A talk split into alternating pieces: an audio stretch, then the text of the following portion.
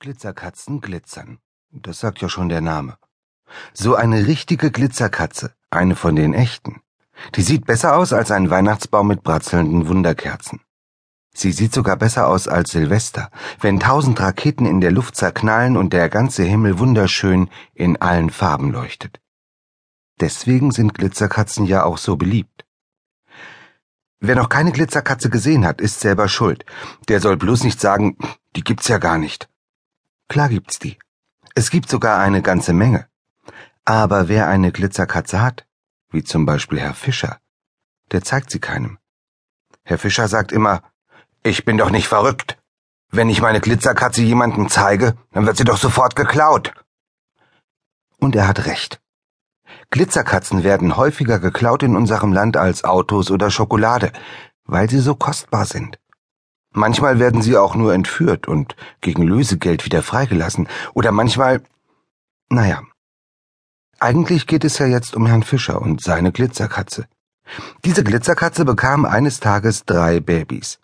Das fand Herr Fischer natürlich ganz famos. Drei neue Glitzerkatzen. Damit konnte er einen Haufen Geld verdienen.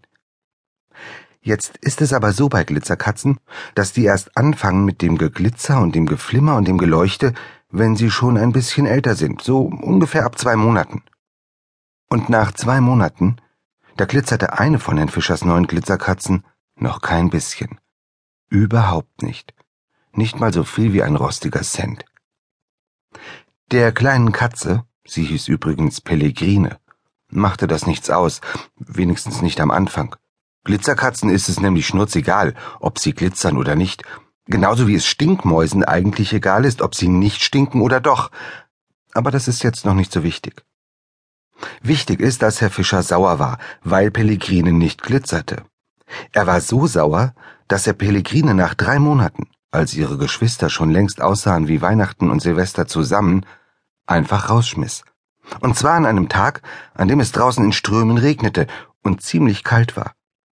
Nette Leute tun sowas nicht. Aber Herr Fischer der war ein Mistkerl. Der kannte da nix. Kein Geglitzer, Katze raus. So einfach war das. Und Pellegrine, die saß jetzt auf der nassen Straße. Ihr war kalt am Hintern, also kratzte sie an Herrn Fischers Tür herum, damit er sie wieder reinließ. Aber Herr Fischer, naja, wie Mistkerle ebenso sind. Das dachte Pellegrine auch. So sind sie eben, die Mistkerle, dachte sie.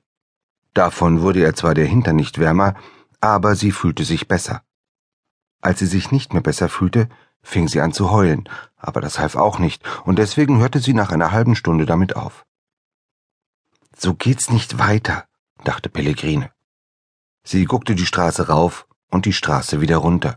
Viel sah sie nicht, weil es schon dunkel war. Eigentlich sah sie nur Straßenlaternen, und wie im Licht der Laternen die nasse Straße glitzerte. Da hatte sie fast wieder angefangen zu heulen, weil sie wusste, dass sie niemals so glitzern würde wie eine nass geregnete Straße. Aber Pellegrine riss sich zusammen, und dann beschloss sie, alles, was glitzerte, blöd zu finden. Blödes Geregne, dachte sie und stapfte weiter durch die Kälte. Und so hätte Pellegrine womöglich noch Grippe gekriegt in dieser Nacht, wenn sie nicht der Stinkmaus begegnet wäre. Das mit den Stinkmäusen, das ist ganz einfach. Es ist genau umgekehrt wie bei den Glitzerkatzen. Stinkmäuse stinken nämlich eigentlich nicht. Sie heißen nur so. Aber wenn sie doch stinken, dann fliegen sie raus. Nicht bei irgendwelchen Herrn Fischers oder anderen Mistkerlen, sondern bei ihren eigenen Familien. Und das ist viel schlimmer. Das wünscht man keinem, auch keiner Stinkmaus. Aber genau das war passiert. Odoretta stank wie die Pest und sie war rausgeflogen. Und jetzt saß sie am Ende der Straße unter dem Dach der letzten Bushaltestelle und kaute Kaugummi mit Himbeergeschmack, weil sie nichts Besseres gefunden hatte. Dann kam Pellegrine. Hey! rief Odoretta. Pellegrine war klatschnass. Sie fror erbärmlich. Sie fand die Welt doof und jetzt wurde sie auch noch von dieser Maus angequatscht. Ich heiße Pellegrine und nicht Hey! schrie sie die Maus an die Maus konnte zwar für gar nichts was, aber sonst war niemand zum Anschreien da, und immerhin war Pellegrine wütend und ihr war kalt, und womöglich würde sie die Grippe kriegen. Ich heiße Odoretta, sagte Odoretta, und dann fragte sie,